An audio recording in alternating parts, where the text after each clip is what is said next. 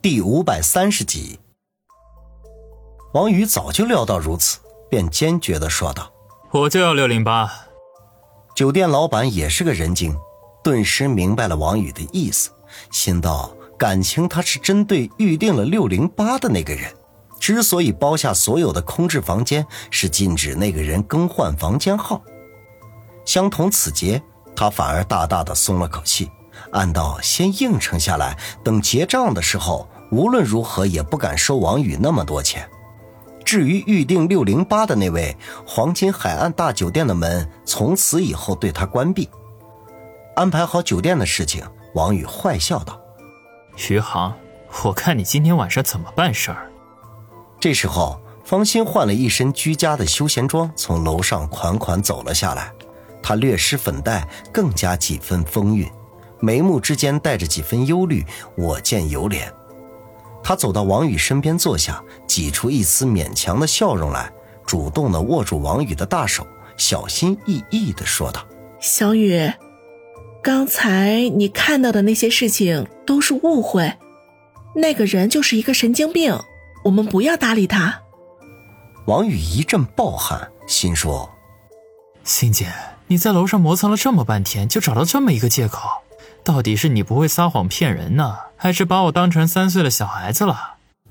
不过他打定主意不会揭穿方心，此刻自然要装糊涂，便点头说道：“我看那个人也像是神经病，要不是欣姐你拦着，我就打电话给精神病院了。”方心抿抿嘴，轻声的说道：“小雨，你真好。那今晚就趁着希儿没下课之前，我们是不是可以亲热一下呀？”王宇趁机说道，方心神色一暗，眼帘下垂，迟疑的说道：“小雨，我正好有件事情要跟你说。我刚才在楼上的时候接到一个朋友的电话，晚上要出去吃个饭，所以就不能留在家里陪你了。”是这样啊，欣姐，你不会是想去找那个神经病吧？王宇忽然问道。方心顿时吃了一惊，忙不迭的摆手说道：“啊，怎么可能？一个神经病的话怎么能当真呢？你别胡思乱想。”我想也是啊。方心吐了口气，将身子靠在王宇身边，悠悠的说道：“小雨，晚上想吃什么？我做给你吃。”你做什么我吃什么。王宇趁机搂住他的细腰说道。心中却隐隐升起一丝不安来，似乎从方心的话里听到了一些说不清楚的味道。吃过晚饭，方心陪着王宇在客厅里看了一会儿电视，眼看快到七点钟的时候，就起身上楼。等下来的时候，已经换了一身套裙，就要出门而去。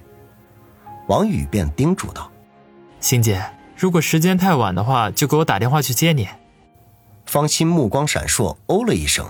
逃也似的推门而去，王宇吐了口气，在客厅里静候了几分钟，然后才穿了衣服出门取车，远远的跟在方心的车子的后面。他虽然做了一些安排，可是又怎能放心呢？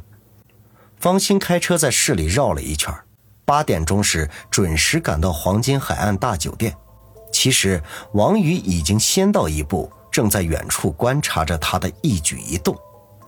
方心下车锁好正门，正准备进去，忽然停住了脚步，从小挎包里取出手机来，低头看了几眼，然后抬头左右张望，似乎在寻找什么。少卿，就见距离酒店大门不远的一处角落里，余杭走了出来，向他招了招手。方心愣了一下，便快步走了过去。王宇则嘿笑一声，取出手机来发了一条短信。将酒店房间预订满远远不够，毕竟春城市里的酒店遍地，余杭大可带着方心再去找下一家。所以他刚才在路上的时候，又给宋奎打了电话，做了另外一番安排。方心和余杭不知道在说些什么，被对方逼得连连后退，最后无奈的点点头。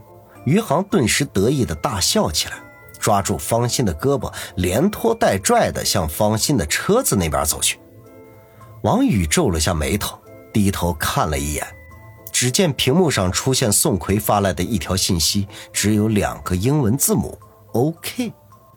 就在方心被余杭带着走到车前，正准备打开车门的时候，四五个头发染着五颜六色的小青年忽然从远处狂奔而来，脸上都是惊慌之色。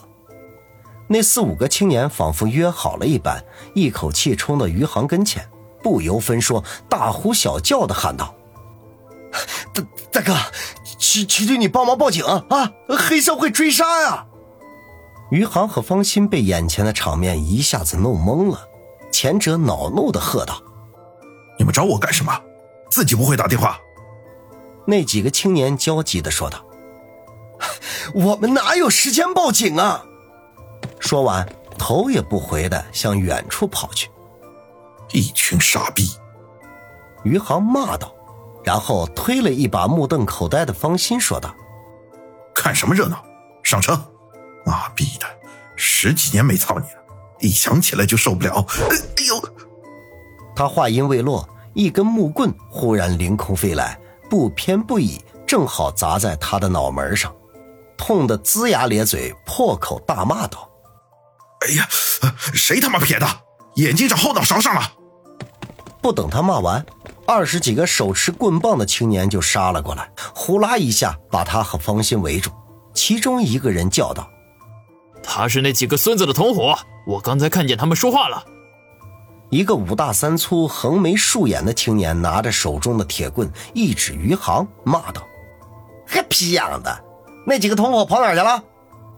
余杭刚刚缓过神来，又被人误会是先前那几个青年的同伙。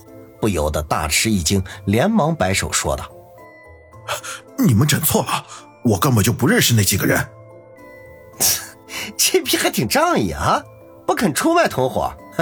行，那就让兄弟们看看他骨头有多硬。哎，呃，那谁，把那个女人整一边去，待会儿动起手来，别整一身血。”横眉青年暴躁地说道，对于余杭的解释根本就不听。他话音一落，立刻有个人将方心推到一边，还不忘客气地说一句：“大姐，靠边站，拳脚不长眼。”方心此情此景，弄得是莫名其妙。不过能够看到余杭挨收拾，自己又可以躲过一劫，自然是乐得其成了。当下就乖乖地走到远处驻足观看。横眉青年见方心走远了，便大手一挥，说道：“兄弟。”还等什么呀？动手啊！众人闻言，顿时一拥而上。他们没有使用棍棒，只是拳脚相送。余杭从小就混社会，打起架来也有几下子。可是双拳难敌四手，这好虎架不住一群狼啊！很快就被众人撂倒了。所幸打架地点在方心的车子旁边，他倒地之后就飞快地钻进了车子底下，说什么都不肯出来。横眉青年一众人围着车子打转，却始终无法得手。不想这时警笛长鸣，一辆红白相间的警车呼啸而至。横眉青年见状，大叫一声：“冯锦，扯呼！”顿时，众人一哄而散，瞬间没了踪影。余杭见人走了，才从车底爬了出来，结果面前出现了一双锃亮的大皮鞋。抬头看去，赫然是一位英姿飒爽的人民警察，正皱着眉头看着他，眼中闪烁着兴奋的光芒。不等他开口，人民警察就同情地说道：“哼，哥们儿，这怎么又是你？”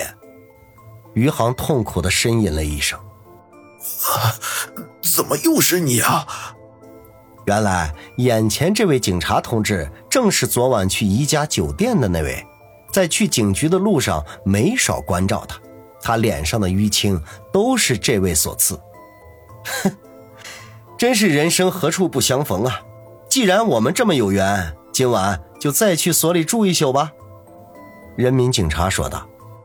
“同志啊，你没看见我是受害者吗？”余杭站起身来，难过的说道：“受害者啊？谁害你了？”我只看见你扰乱社会治安，那按照城市管理条例，应该拘留你七到十五天。不过呢，念在咱们是老相识了，今晚跟我回所里走个形式，明天就放你出来。”人民警察十分义气的说道。